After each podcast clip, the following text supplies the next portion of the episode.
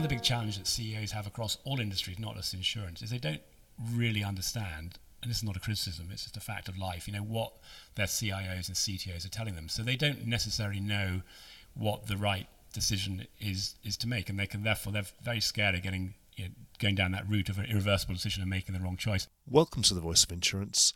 I'm Mark Geoghegan. The voice you just heard was Matthew Grant of Instech London. I caught up with Matthew and fellow Instech London founder Robin Merttens earlier in the month. Matthew and Robin are decades long veterans of what we now call insurtech. Matthew helped pioneer catastrophe modelling and worked for 20 years at RMS, and Robin is best known for his time at RI3K, the pioneering electronic insurance platform whose technology survives today in the heart of the London market's PPL electronic placing platform. The pair have spent careers bridging the often sizable gap between insurance and technology. Back in 2015, they founded Instech London, which hosts a regular monthly get together for entrepreneurs, venture capitalists, service providers, and people working in the incumbent insurance industry. The organisation has blossomed and now produces podcasts and newsletters as well as the events themselves.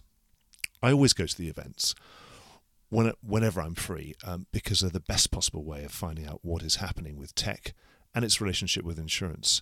And it's also a really good way of me working out what I should be doing about all of that. In this episode, we have a wide ranging discussion that includes a debate about the difference between merely digitizing uh, uh, and going fully digital, as well as an examination of insurance's often really difficult relationship with technological change. Now, a couple of explainers before we get going. To non Londoners, um, you need to know that Addison Lee is a taxi company that around the turn of the millennium uh, embraced technology. Uh, it was one of the first to do so. It embraced technology and sat nav and was able to give pretty accurate arrival times for taxis, as well as the first time we'd had binding fixed pricing, and that was when you called them up on the phone. Um, also, if you don't already know what um, IoT is, um, it's the Internet of Things. Uh, which means uh, the brave new world of billions of internet connected devices and sensors everywhere that is going to transform almost everything, and, and not least the world of risk. Um, we also mention uh, some specific car, uh, startup companies that you might not know the name of. So uh, those are Concirrus, Exante, Riskbook, and Blink. I will make sure we put links uh, to their sites in the podcast notes that accompany this podcast. So enjoy the podcast. Uh, I started off by asking Robin Merttens to introduce himself to our listeners. Uh, thank you. Thanks, Mark, um, uh, for those kind words about Instech London. Yeah, I'm, uh, as you say, co founder uh, of Instech London. Uh, my background is partly in insurance broking. then I did my own dot com startup. And then from 2015, Instech London has become um, increasingly a full time job. Is it, um, so it's a, you're in the fifth year. When would be the fifth anniversary? Um, April next year. So wait a minute, is that four years? Four and a bit, yeah, nearly five. so it's nearly five. So April this now, April 2020. Yeah, exactly right. Okay, yeah. so it is five years. Yeah, right. Okay. Yeah, like all uh, great startup companies, you know, these companies have been sort of running for quite some time before you actually start to really get to know them. But certainly, you know, what we've been doing and the exposure globally has really taken off. So my background, I spent uh, over 25 years in and around catastrophe modelling. So really one of the earliest examples of insurance using data and analytics to really make a difference. You know, importantly, helping insurance companies understand their exposure and be more effective about how they. Was that all, was that all at RMS? Uh, no, it wasn't all at RMS. Actually, there was a company called EQE before that that then ended up being absorbed by uh, CoreLogic. Oh, so yeah, was that what was it? Was it called EQECAT for a while? we used to call it EQECAT. Yeah, again, like all interesting uh, measure of companies, how many times it changes its name. So I think it went through about five different evolutions of the name before it finally settled under the CoreLogic umbrella. So, I mean, the main thing is that both of you have spent your whole careers um, interacting between technology and the insurance market. Um, you know, Robin, you spent a lot of that. You, you know, I first knew you at RA3K, Uh, risks for the third millennium, of which I suppose the kernel of some of that uh, technology is now residing still in um, in PPL, the London Market Electronic uh, Placing Platform. Um, you've been quite vocal, Robin. Something that really got my attention recently was an article that you posted on LinkedIn uh, about the difference, a subtle difference between digitizing and, and going fully digital. And I'd really like you to explain some of that. And now that we're in an audible format, um, for, for anyone who hasn't read that yet, go through some of that because I think it really encompasses a lot uh, the fundamentals of what InsurTech is all about. No, uh, by all means. Um, this is a sort of pet theme of mine of the moment. Uh, I got very excited when InsurTech started up because I thought it was uh, a sign that true disruption was on the horizon. Uh, and then five years in, uh, I can see that there have been some successful InsurTechs, but I don't see that converting into any level of genuine disruption in the insurance industry. And my thought process here is that um, it's because the industry is only interested in digitizing what it has rather than moving to a true digital model. So it's taking small parts of the value chain, uh, either going to big tech companies and asking for solutions, or going to insurtechs who have built something relevant and engaging with them and making small small improvements. Um, uh, I used in my article the example of uh, taxis, cabs, um, where uh, the old model that many of your listeners will remember is to stand in the street and hail a black cab and, and wait a long time. And at some point at the end of the journey, you had no idea how much it was going to cost. Someone would hand you a paper invoice and you would hand over the cash, and that was the transaction. Uh, that seems to me, you know, the old Lloyd's model. Uh, you know, then the digitized version of that is uh, uh Addison Lee. You know, the possibility of ordering online or by telephone of getting a fixed price, possibly getting an email invoice at the end, so, and and then they probably had sat nav to help them navigate. You know, so they're little bits of digital so they were using. Uh, they were quite predictive as well. They would pre- they would be fairly accurate about when the cab was actually going to arrive uh, uh, to pick you up, uh, and then they'd be very accurate on the pricing. The price was fixed, wasn't it? So it was a big improvement on what was going on before. Yeah, really similar to what's going on. I mean, so so that the bits weren't joined up. Your your your payment piece wasn't joined up to your sat nav, which wasn't joined up to your pricing capability, but they were all digital in their way. Um, and then we, because we soon got used to it, the true digital model is uh, Uber. I mean, we all kind of get out of a cab. You, the, we don't do anything. The driver presses a button, and we get an invoice, and we've been we pay, and you know the user experience is extraordinary at the front end. We know at any given moment time, time where the whole cab is, and and to do that you have to replatform. I mean, you have to completely rethink the way you provide that service from a technology point of view. And my frustration, you know, which which is uh, the, the subject matter of that article is there's a limited period of time that you can uh, then go on and on digitizing pieces, uh, and at some point I think you have to look at uh, when do we really grasp the nettle, which is a proper digital model? And I, I, I think it's not quite as far away as uh, everybody thinks, because I think there are big opportunities that come from it, and I'm imploring the industry to start thinking about it. There's got to be positive about it, I suppose. So what you're saying is, you know, whilst all of us in the London market or in the, in the global sort of syndicated specialty and uh, reinsurance markets that uh, you know that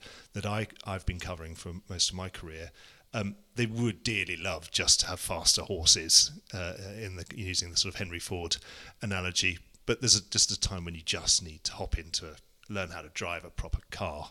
Uh, uh, otherwise, you're going to be left behind. Is that is that, that, that what you're saying? I look. There might be a few more years left in it. Uh, uh, the industry is safe right now because while none of your competitors grasp that nettle, then you don't have to grasp the nettle. And, and I, but I think that there are some insurtechs that are now very close. They only need risk capital to become a full end-to-end, properly thought-out digital model. I think there are com- companies in the, on the continent who have built them that look like pretty sophisticated to me. Um, but I mean, I, Matthew makes a very good point around this, which is uh, if you haven't got the right technology, then many of the models of the future, uh, the classes that you need to insure, the way in which you need to insure them, the dynamic nature of the data that you interact with are not open to you. I mean, you've been making this point for some time. Yeah, I mean, I think there's two things there. I think one, just coming back to this point about the technology change. Yeah, I think the, part of the problem with the term insurtech is a lot of people look at it and think about it being a couple of people doing some startup coming in to disrupt the industry, and actually don't really understand the, the technological technological change is more than just that narrow focus on it, and it's not enough just to look at you know, some of the uh, organisations out there that are trying to do some things differently and say, well, they're not really relevant. But I think back to this point about data, yeah, I certainly, yeah, as everyone in insurance industry is aware, that the search for new premium and new revenue is is always much more exciting than another way to assess a risk that's already in there. And the big challenge, of course, then is well, how do you have the confidence to write these new emerging risks, these intangible risks like cyber or IP or supply chain or reputation that it's really hard to, to, to, to sort of really understand. And I think there's a, it's a double-edged sword here because on the one hand, access to data is great, uh, but until people can get access to that data, it doesn't mean they should give up underwriting altogether. And I think there's a risk sometimes of regulation that it goes too far and actually demands demands the data and actually then constrains people from underwriting. And we're seeing a bit of that with with crypto. Uh, you know, potential to to insure crypto wallets and crypto assets is really big, but it's being limited by regulators saying that you know, how much people can write is constrained by their capacity. But I think part of the technological change we are going to see coming in and definitely will make a difference is access to things like sensors and telematics and IoT coming in from buildings and, uh, and related to cyber and related to mach- machinery and really other ways of just looking at what will be a much more dynamic view of risk and underwriting. So you're going to we're be talking about everything much more uh, dynamic pricing, that sort of thing, the sort of thing like in in cyber, uh, perhaps uh, uh you know where everything's going to be changing almost real time. Obviously, we're going to start seeing this properly in in in motor. I know there's there's a few insurtechs out there that are properly doing this. It just does seem crazy that we've been that actually you know that's the first sort of one of the earliest insurtech uh, applications, and it just seemed I was surprised to hear that no one's actually done proper live uh, or attempting really, really live uh, motor pricing until recently, where uh, that that's been happening. But is it, it's fair to summarise for both of you that you're still absolutely true sort of digital believers, and, and, and, and anyone who's listening to think, ah, this insurtech thing, yeah, it's it's been okay. We've got it's all about building slightly better tools for incumbent insurers uh, to you know, just to, to stay being better incumbents and keep uh, competing away. Uh, it, that's not the case. Do you think there's there's still there's a threat, but it's a positive threat. It's something that something that just needs to be um, needs to be grasped and then enhanced and you know brought to your advantage. You, no, I'm terribly aware of being a, stuck record in the sense that I've been banging the same drum for 20 years and not much change, and and you know I kind of am very conscious of that. But um, the biggest thing that changed in Instech London's um, dynamics in 2019 was uh, how many big companies sought us out. Uh, in our first event this year was Mastercard sponsored. Our second event is Google. We have um, other big companies on our roster membership roster now. Um, uh, and while we retain our passion for helping startups, they're all circling our space because they have assets that they want to deploy. And increasingly, they're saying to us, we find it difficult to deploy these assets in this industry because there's too much legacy kit for us to join up with. When we mash our true digital offering with some 1980s policy admin system, we get compromised by that. Uh, so they're seeking out insurance companies and actually increasingly insurtechs with true digital models because they know that that's going to be the best way to deploy. And, and I, I think that's going to be part of an influence and a driving force on what you, these toys will be uh, not open to you to use until you have the right model which makes them fully optimized and usable. I was at uh, that event, uh, the Mastercard event, which is your your first event of the year in, in early in January, and I was mightily impressed. I think it's only when you have someone sitting, you know, in in in the uh, global specialty and reinsurance space. You have Lloyd's of London. You say, and it sounds impressive when when you know Lloyd's of London said, "Yeah, we've got two or three hundred licenses around the world. You plug in, you can do insurance anywhere. You know, we're the great hub."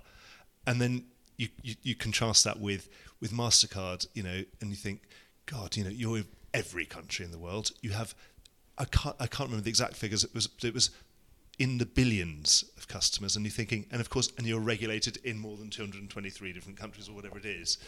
Uh, which suddenly put everything into context, and, and I, I, don't know how many trillions it was that they actually move around every other every other day, but it made it certainly put um, uh, sort of insurance in its in its place, and I was mightily impressed with that. I'm also very much looking forward to this uh, Google event that you're putting on uh, at the end of this month. So, well, thanks, Mark. So, a quick plug for our uh, Mastercard podcast that's coming out, and it's got all the facts and figures in it. But but one of the other theme that, that was mentioned there by Ian Slater, who's SVP for enterprises for Mastercard globally, and it's something we're hearing more and more of is people look from outside of insurance and actually really like what they see. I think if we spend too long in this market, we all get a little little bit sort of sense that it's not really yeah not really the best place in the world to be. But whether that's people doing startups, and again, quite a few people like, like Eric Abrahamson at Digital Fineprint, you know, went out, could have gone anywhere, and did his research and thought, you know, insurance is a place I can really come in and actually make a difference. And so I think part of this is a recognition that there's so much rich source of information that can help people. And fundamentally, you know, we shouldn't forget that insurance is actually to make people's lives better. I mean, we are there to basically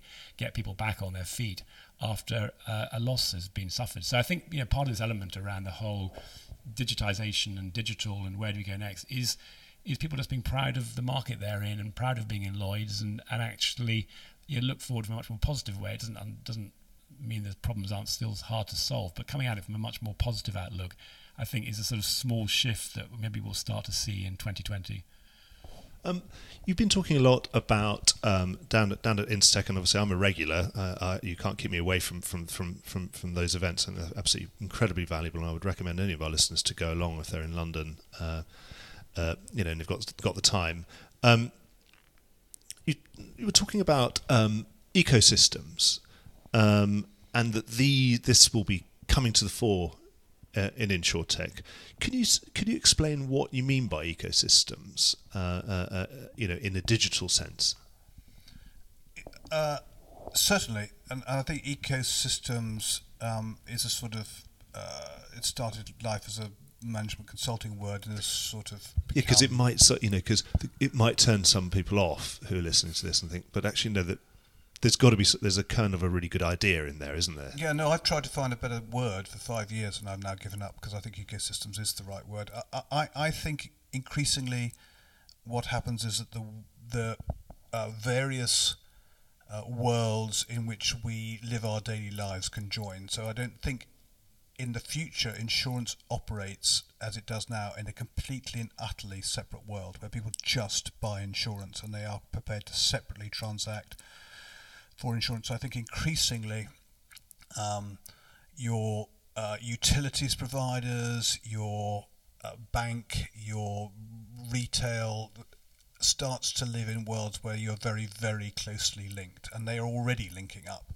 So, so I see a world in which you're just as likely to be asked by Scottish Power, who provide your gas, whether you'd like property insurance, because they already have a way of a, monthly. You already have a monthly bill with them. They already know enough about you. They are much smarter at getting access to third-party data sources.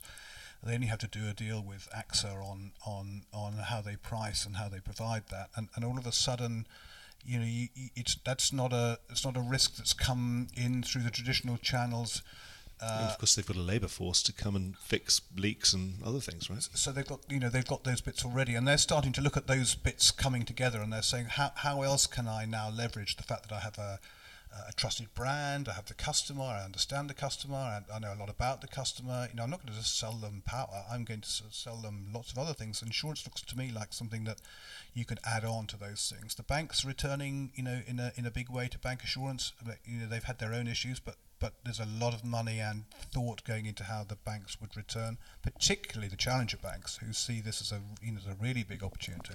So it's all about it's about cross selling, and of course, yeah, I mean, anyone who's been in the insurance industry for long enough will, you know, remember the late '80s and the whole of the '90s. But bank bancassurance was absolutely where it was at uh, uh, uh, until suddenly things like Direct Line came along. But that was that was such a massive part of uh, of insurance growth uh, in the late 80s and 90s.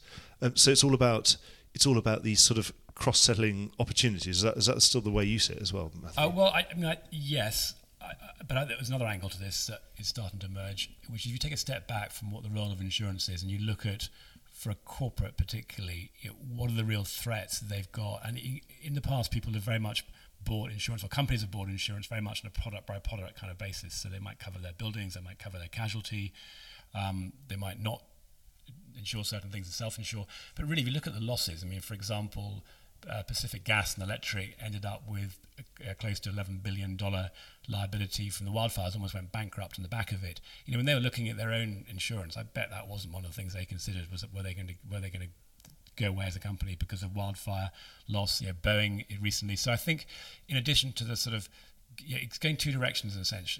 Insurance is going down to the more detailed level, which is linked into your when you're buying something as a personal consumer, but his whole balance sheet protection and the loss that can accrue to a big corporate is something that people are starting to wake up for. I think what that's really healthy for that is that it's no longer just a buying decision that sits with the risk manager a few levels down in the organization, but the CFO and even the CEO are now getting much more interested, and actually they're being driven that way by regulation from what's required of boards to actually really understand what could potentially actually just take the company out of business altogether.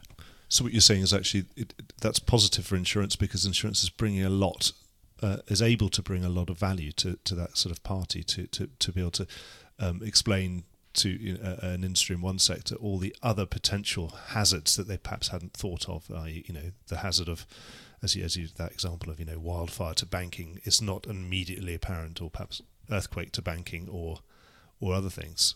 Yeah, I mean, you know, we all we all have this attitude to risk. We we tend to react to what happened most most recently. So you saw it with hurricanes in the US. There weren't any hurricanes of any significance for 10 years. People sort of forgot about hurricanes to a large extent.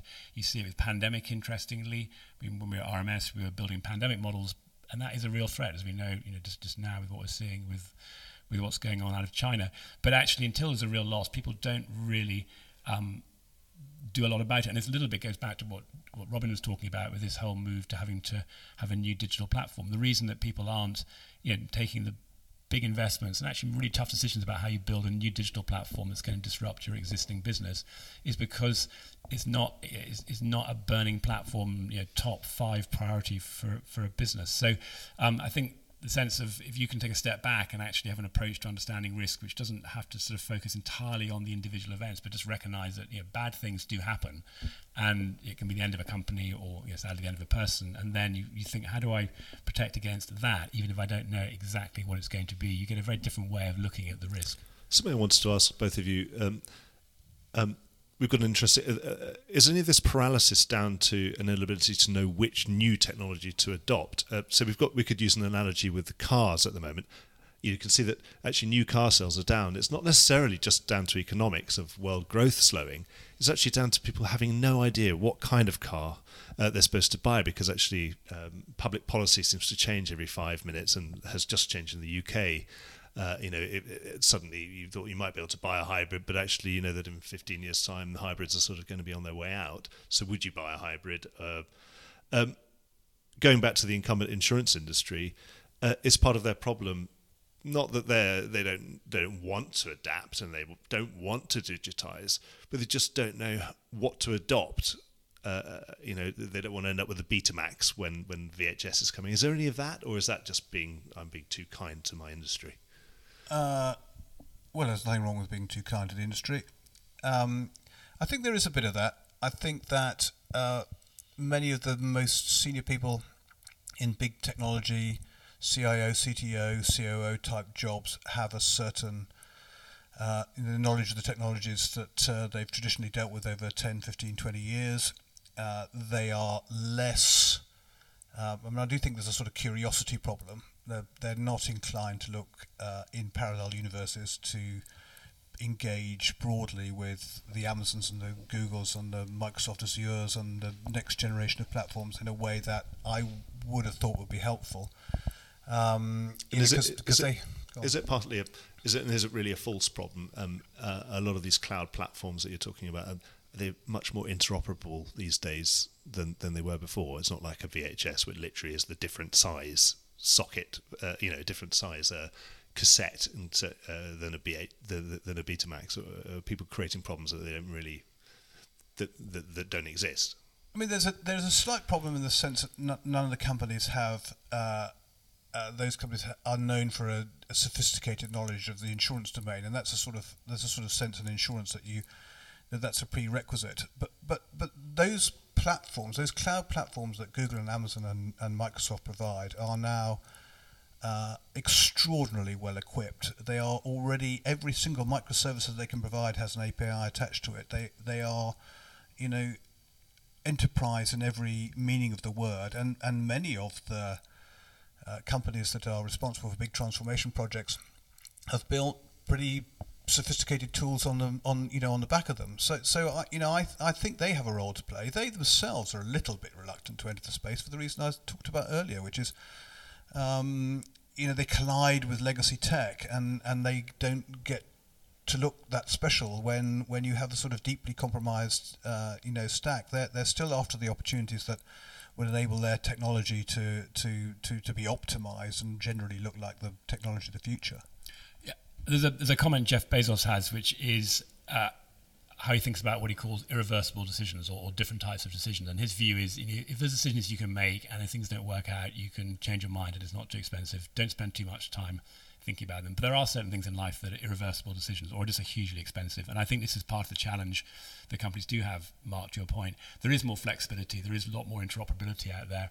You know, one of the big challenges that CEOs have across all industries, not just insurance, is they don't really understand and this is not a criticism, it's just a fact of life, you know, what their CIOs and CTOs are telling them. So they don't necessarily know what the right decision is is to make, and they can therefore they're very scared of getting you know, going down that route of an irreversible decision and making the wrong choice.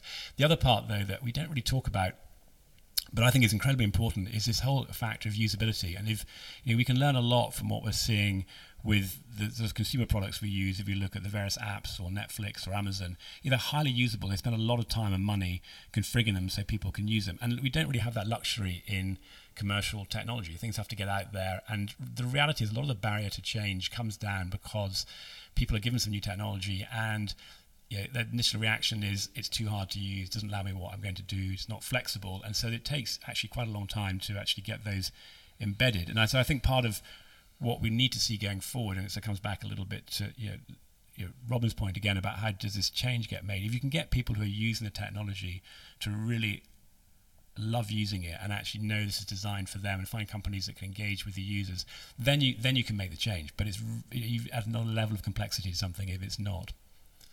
Well, I think for me it's a good time to t- start talking about uh, an ecosystem. For one, would you you know we've been talking about digital ecosystems um, you know, within insurance, we talk about the London ecosystem. Do you think that's a fair? Is it a fair comparison to say that uh, you know that we have a commonality of interest in the London market? That it's it's a different, another type of ecosystem. Is it? Oh, look, it's an absolutely perfect example of an ecosystem.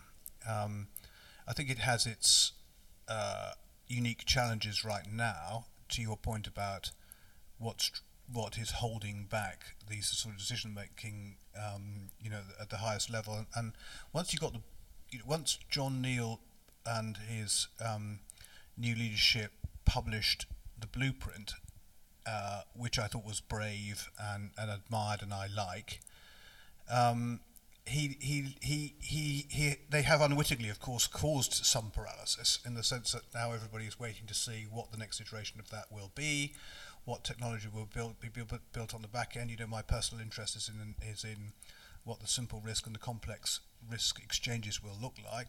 But until uh, Lloyd's has uh, defined what those will be, put in place management teams to run them, determine what budgets are, determine which uh, suppliers they want to work with, everyone will sit around going, I, am not going to build one of these myself. I'm not going to make a big decision on my next generation of technology because I need to know what that looks like before I make those decisions. That's an entirely it's not answering your question, but that, that is that means that the ecosystem at Lloyd's it will for 2020 be pretty much paralysed, in, in, I think, in, in terms of making those those big decisions. I suppose going back to you know the, the um, uh, when you think of ecosystems, of course, you know when we were talking about um, you know biological, botanical ecosystems, you're actually talking about Darwinistic ones. You know, um, ones that in which you know different uh, species and different uh, ways of doing things uh, thrive or die out. Um, but here we're looking like something that's going to be a top-down mandation. You know, making something compulsory, saying you will, we will choose VHS rather than Betamax, and and uh, do you think that's a problem? Uh, or because we've had, um, we, we, I suppose we've had a cycle of this kind of thing over the years. People who, like, well, uh, all the three of us in this room who, who are, have been around long enough to see it, of let's mandate something, say something like Kinnect at Lloyd's, and then uh, that failed. You come in, Richard Ward said, let's be more Darwinistic, let's just go peer to peer, let's just sort of you know let um, let evolution take its course, and some things will come and some things will go, but then something will emerge as the dominant species of the way of doing electronic placing at, uh, in the London market. Um, which way do you do you jump on this? Do you, do you think you know the, the, the people with this blueprint are just going to have to mandate stuff? I think John Neal's uh, seen for himself the previous ten years. Uh, you know, uh, uh, he's heard a lot of people complain about the usability of the PPL and, and, and has decided that's not it. Um, he's seen for himself what uh, market, how difficult it is to get market consensus, how difficult it is to run top quality procurement across, you know, as a, as a, as a market rather than an individual. And he's uh, uh, gone full circle back to effectively the Kinnect days and said the only way we're really going to build the technology of the future is to get a smart group of people together, I, I guess, uh, get the Amazons and the Googles and the Microsofts in the room and say, you know, we're building the next one. And he's raised a lot of money to enable him to have uh, the ability to take a five to ten year view of those things and, and get something out there. Look, whether or not it gets adopted thereafter, uh, you know that's that's another thing. Uh, uh, uh you know, m- mandating it is one thing, but if you're a disruptor like me, whatever someone tells you to do, you normally do the opposite. Um, so that problem remains out there. But but I think he's doing the right thing. You have to be brave. Uh, I think we've danced around this discussion, uh, uh, you know, in this, in, in this, issue, in this discussion. At some point, somebody just has to be really, really brave and go, this is what we need, and I've got the balls to go out and build it and pay for it. And it's brave because you have to be right. It's all very well being God and decreeing that Neanderthals should inherit the earth when it turns out it was Homo sapiens after all, and you got it wrong. Well, I mean, another analogy is is the HS2, or, or for those from overseas, a high-speed train. And there's a big debate just now about this the fast train going from London up to up the north, which is you know, now getting close to 100 billion pounds of cost, three times the overrun. Yeah, it's a much larger version of the same problem, which is either you've got the vision about something that is going to you know, come into play 20 years' time, and you just have to go for it and recognise it's going to be expensive and it's not going to pay off for a while, or you don't, and you try and find a commercial solution. I think, as Robin says, that you know the real challenge within within Lloyd's, which we sort of keep coming back to, is the the, the short term commercial benefit doesn't work for somebody coming in on a pure commercial play. So if you if you sort of said, right, okay, let's go down the kind of Darwin or let commercial forces drive this, you're going to have a version of what you've already got because there's not enough drive to make the change in the time that's needed. So I think it is one of these situations, and and, and they are really tough because everybody's got reasons why they want them to fail. They don't like the money being spent. There is a bit of risk, and you know, by the time it's failed, the person's probably left. Um, but I, I, think that is a choice the market has in front of it. I think the all saying you've got to be a brave CEO and say, do it, and I'm going to back it, and we're going to push through. I, have got an, I, I can't draw any symbolism from this, but um, I'm one of those people who's had their DNA done, and, and just for the record, I've got 0.3% Neanderthal in my DNA. 97.7% is Homo sapiens, but we all probably have a little bit of Neanderthal in there somewhere, lurking in our DNA.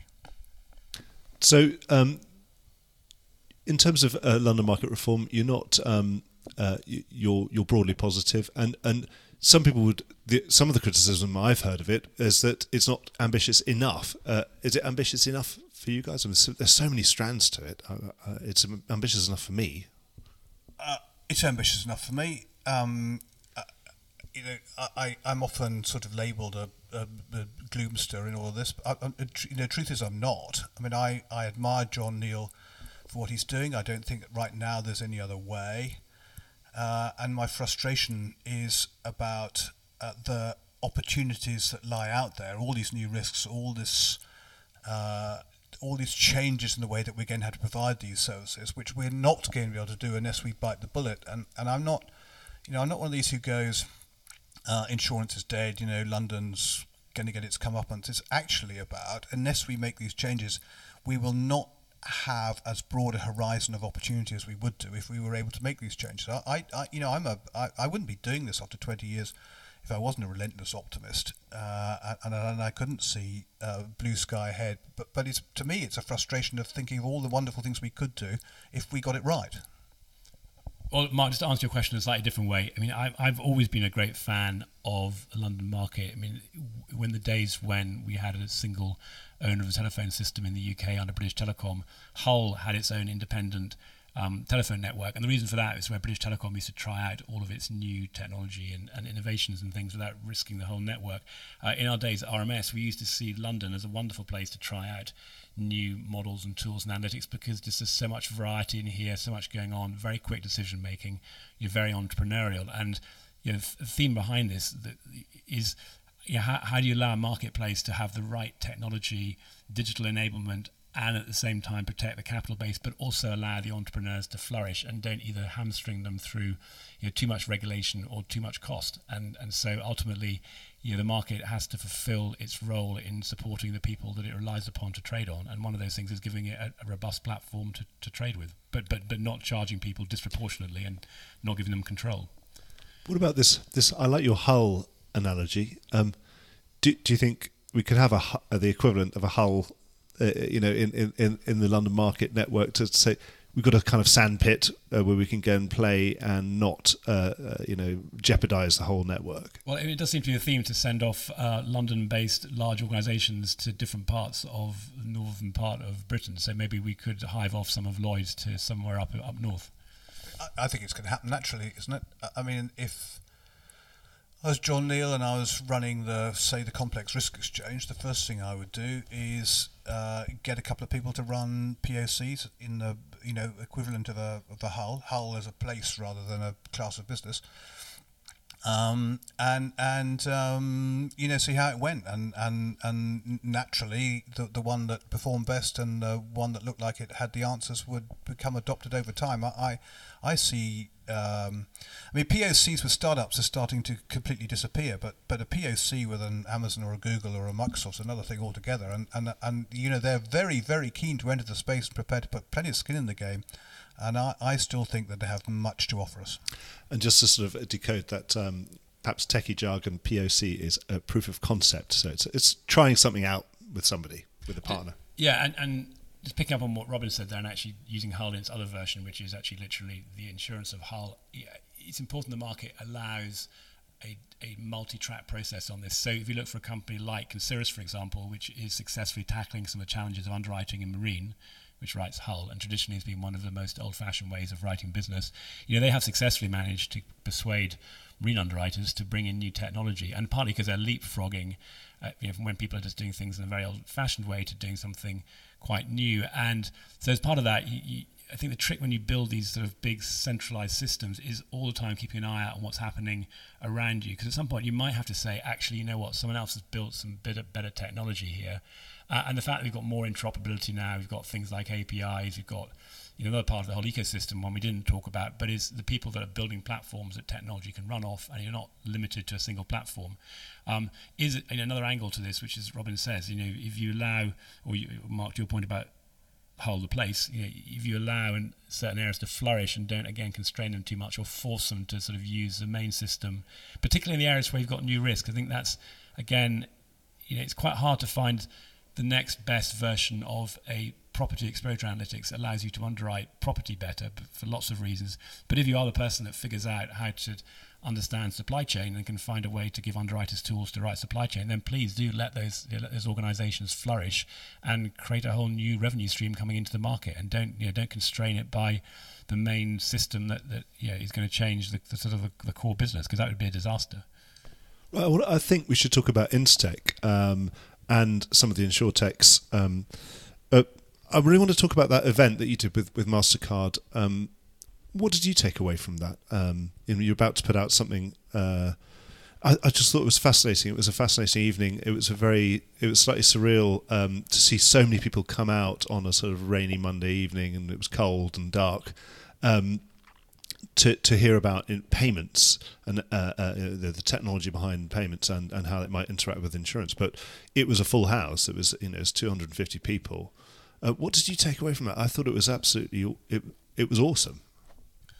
Matthew and I had a little debate about this. Uh, he was he was a bit stiffy about it when we first did it. He'll he'll want to come and talk about payments.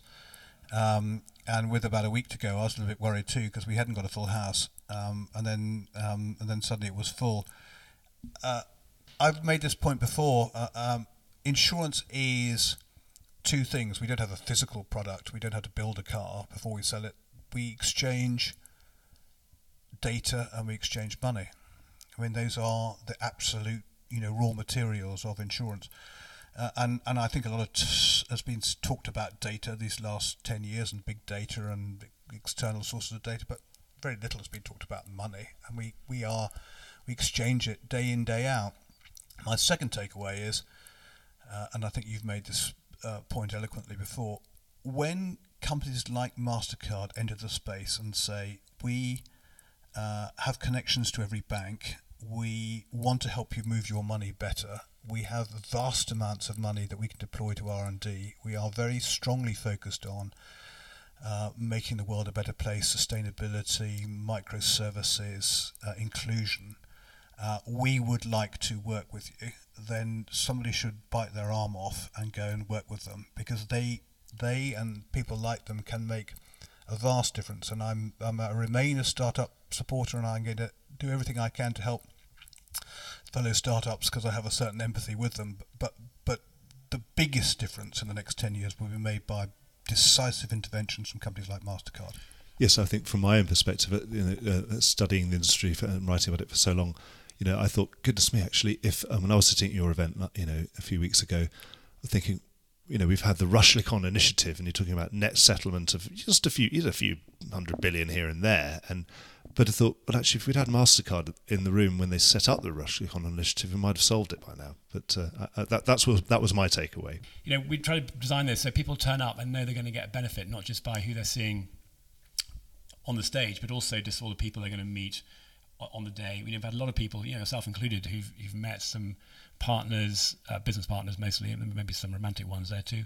Uh, they found capacity in there. They found clients. They found employees. You the whole thing that goes on in and around actually what we put on stage works. And also, we're delighted that, and, and, and much to Robin's surprise, given some of what he was told by his teachers, that the CII have now given us credits or given people turning out credits for their continual professional development. And, and part of that is they quite like the way we sort of balance the education with some of the humour on there. So I think the trick with any, anything, and, and, as you well know from your days as a journalist and getting people to engage in content, is you've got to make it interesting, you've got to make it kind of fun, but you've got to get the facts and you've got to get the good people together to bring all of those into your readers or your listeners or your viewers. Well, I like the fact that I can have a glass of wine while I'm there as well. I mean, you know, that, that's pretty good. And tell us about this uh, Google event because, you know, it's it's been the elephant in the room, and, and I suppose it was the sort of great bogeyman of the early days of InsurTech, and, and you could sort of, I suppose, in the first couple of years of putting on InsurTech events, you could just sort of, someone would, an executive would get up and say, look, guys, if we don't sort ourselves out, you know, Google, Amazon, you know, they're all going to come and kill us and, and, and, and destroy our industry, and, and we'll all be out on the street.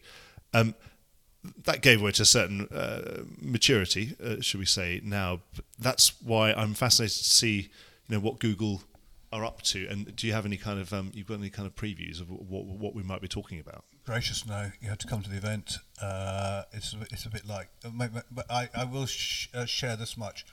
I think that Google as insurer, Amazon as insurer, you know, is hugely overdone. I can't think for a minute why they would want to enter uh, the regulated space.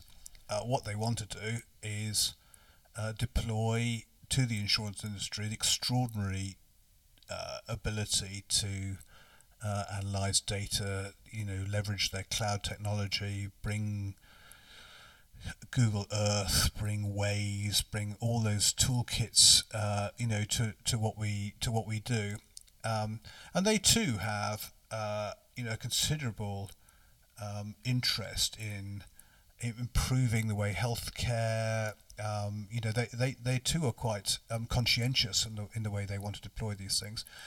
Um, you know, what fascinates me is, and I take this as a great uh, compliment, that they will spend money with us because they think they're going to get access to the the people that they need in order to um, uh, you deploy that toolkit. I mean, they, they are very much part of what got me to this. It's digital, it's not digitize, because they say we find it hard to work with uh, digitize and we want to work with digital. Instech London, will you help us find the true digital models out there? Uh, and that plays right to everything that you know that I'm I'm I'm trying to, to sort of drive through 2020 as part of our agenda.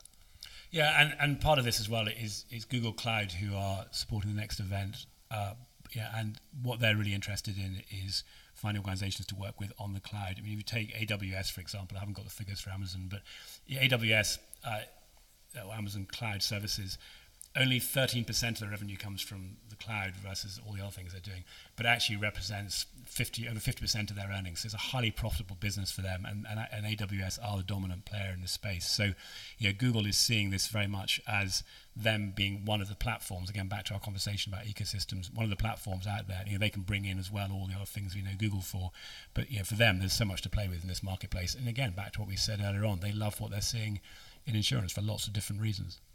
Uh, one of the other things I really love about going to Instech events is, you know, th- there's there is an overriding theme, but there's a whole load of other eclectic stuff going on. You have shout outs for people who just have an open mic at the end of the uh, of the show and just tell you what they're doing and say, "Meet me at the bar later." Uh, and um, but there are also there are always one or two things that don't necessarily fit in with the overriding theme, just that things that you've been collecting because of your position uh, as a sort of you know guardians to the technology world for some of us sort of died in the world insurance types and you're the great sort of communicators between the two worlds. Um, what are the some of the you know so one of the so the things i'm jealous of of, of you is you, you, go and you get to meet a lot of these startup companies uh, when they're really really early stage and then often uh, it's when they put them on, you put them on a stage is the first time someone like me will get to hear about them, and I get to meet them, and it's great. So I, that's one of the reasons why I love coming along. Um, so what are the things? What are what are some of the businesses that have been most ex- you've been most excited about? I, will kick off because I went to the, your your last event. I really really liked um, a business called Exante that was talking about um, providing insurance, an insurance product, a parametric insurance product that pays out before a loss happens. And this is this was specifically on catastrophe weather related events and it was for really small limits and it was it was focusing on the social problem of uh, perhaps lower paid workers in you know in Florida perhaps you're working in a Starbucks someone who's in and out of employment maybe in the gig economy or whatever uh, who for, for whom um, actually boarding up your house and leaving your job and having to, you know, get in your car and drive to somewhere and probably go and stay in a motel, which has probably jacked up its prices, is actually a very expensive and actually life disrupting thing to do because they haven't really got any savings and they're moving from living from one paycheck to the next.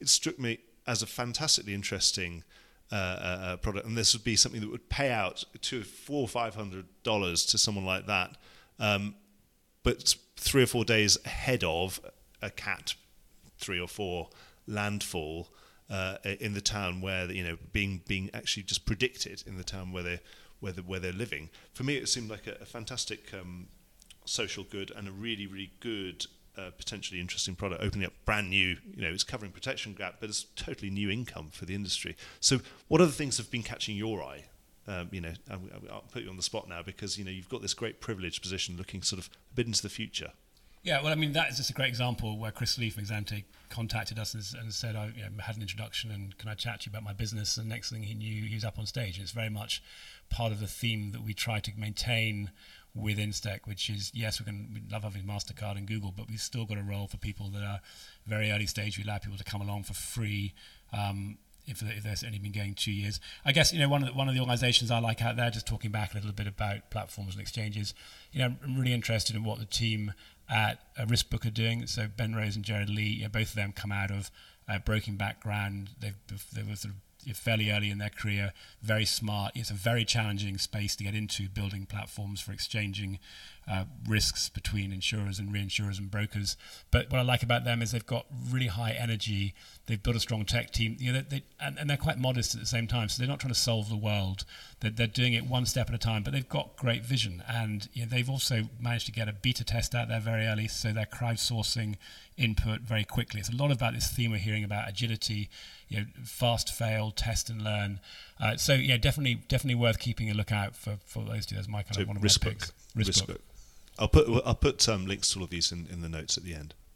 Um, I, am going to sort of macro level slightly. I think that um, life and health will be the focus for 2020. I think it's come late to the party. I think that cost of healthcare healthcare provision, um, the undynamic nature of uh, life insurance provision are all under the spotlight. I, I think that uh, if you look at the way investors are thinking right now, uh, I think that they see deploying their money there uh, at least for 2020, while London and and, and you know in, in, in our sort of focus with the big commercial specialty markets is a little bit uh, up in the air. I think that they see that space, uh, um, and from top to bottom, people want to put their money now into um, things which have an environmental benefit, which play to inclusion, sustainability, climate change, uh, and that will feed all the way through now to to uh, how easy it is to get your money and and the focus of insurance companies on the back of it. A, a lot of I think we'll see a lot more um, Exantes of this world come up uh, in the next 12 months because that's what people want to invest in. Those are there's a massive need for uh, what they provide, and I think they'll get big support from the investment and insurance community if they come up with the right propositions. I suppose a business like Exante, you know, this is forward-looking stuff and it's all data-driven. Uh, it just can't work with one of these, you know, with with a legacy stack of technology, uh, can it? It just can't. Keep going work. back there, but you know, parametric is huge. I, I love parametric. Uh, I, I I love we know what Blink are doing. Uh, you know, they have a, a, a, big story there. That that that extends. I mean, you know, it has to start in in relatively commoditizable classes, but bit by bit by bit, um, uh, parametric uh, payment of claims will become a, a, a, bigger and bigger aspect. Just explain to some of the listeners what Blink is, um, if they don't know. Blink is a tr- is a travel uh, cancellation uh, platform. I mean, they, they've moved from a B two C play to a B two B play. So insurance companies uh, uh, take it. It it completely and totally automates the what you need to do when a flight is cancelled. So it simply books you on another flight or pays out your money, or if you've got a delay, you can perhaps opt for a voucher to the airport lounge and take a bit of money to buy yourself a beer. But it, it's run by the technology. There's no, there's no, it's completely 100% automated. And, and bit by bit, back to my ecosystem play, uh, you know, I don't see why that doesn't get taken by Skyscanner at source or by Experian at source or, or whatever it happens to be, Expedia at source. You know, those things get baked into an ecosystem so that you get flight cancellation without even knowing you're getting flight cancellation, if you sort of mean. Uh, um, so, so look, I, we, I love parametric, and I think we'll have a separate event on parametric because I think it's one of the big, big areas for um, claims as a whole gets under uh, underexposed in all of this, uh, uh, and I think that that's one of the ways which there could be a big leap forward in the way we deal with claims. That's really interesting, and, and um, yeah, um, there's a lot to talk about there because obviously things like um, you know you could parametrically, you know, you need to be, um, you don't want to have basis risk and lump that onto a consumer, for example, I suppose. And so there's tons of stuff. The, the kind of ethics and the regulatory side of it is going to be really interesting when that when it starts really kicking off. Um, but otherwise, I've come to the end of the sort of uh, list of questions that I had, I wondered if you wanted to chip in anything that you thought uh, that we should have discussed that we haven't discussed yet. Uh, well, Mark, you know, I've been inspired, inspired by your years of a journalist at Insurance Insider, and uh, therefore we, we put out a weekly newsletter which uh, we try to make sure we're not just repackaging other people's news, but as I say, it's, it's handmade from the freshest, freshest ingredients. Uh, we try to give our view on what's going on. So, just for any of your listeners that haven't seen that, uh, they might find it useful not just to find out what we're thinking about what's going on in the world, uh, but also just about our events and also other people's events. And actually, also we're interested in who's providing funding from competitions or, or the government or things like that. So it comes out once a week. There's logins on www.instech.london.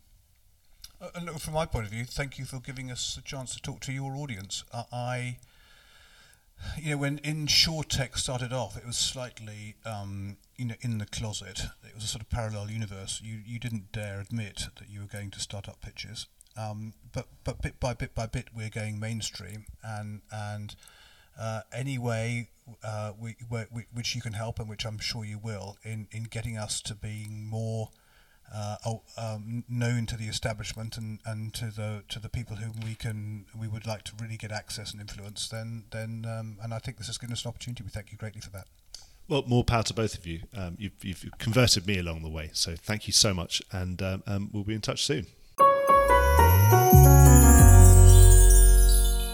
Voice of Insurance is produced by me, Mark Geoghegan. Music was written by Anna Geoghegan and produced by Carlos Geoghegan. Check out more podcasts and written comment pieces at www.thevoiceofinsurance.com.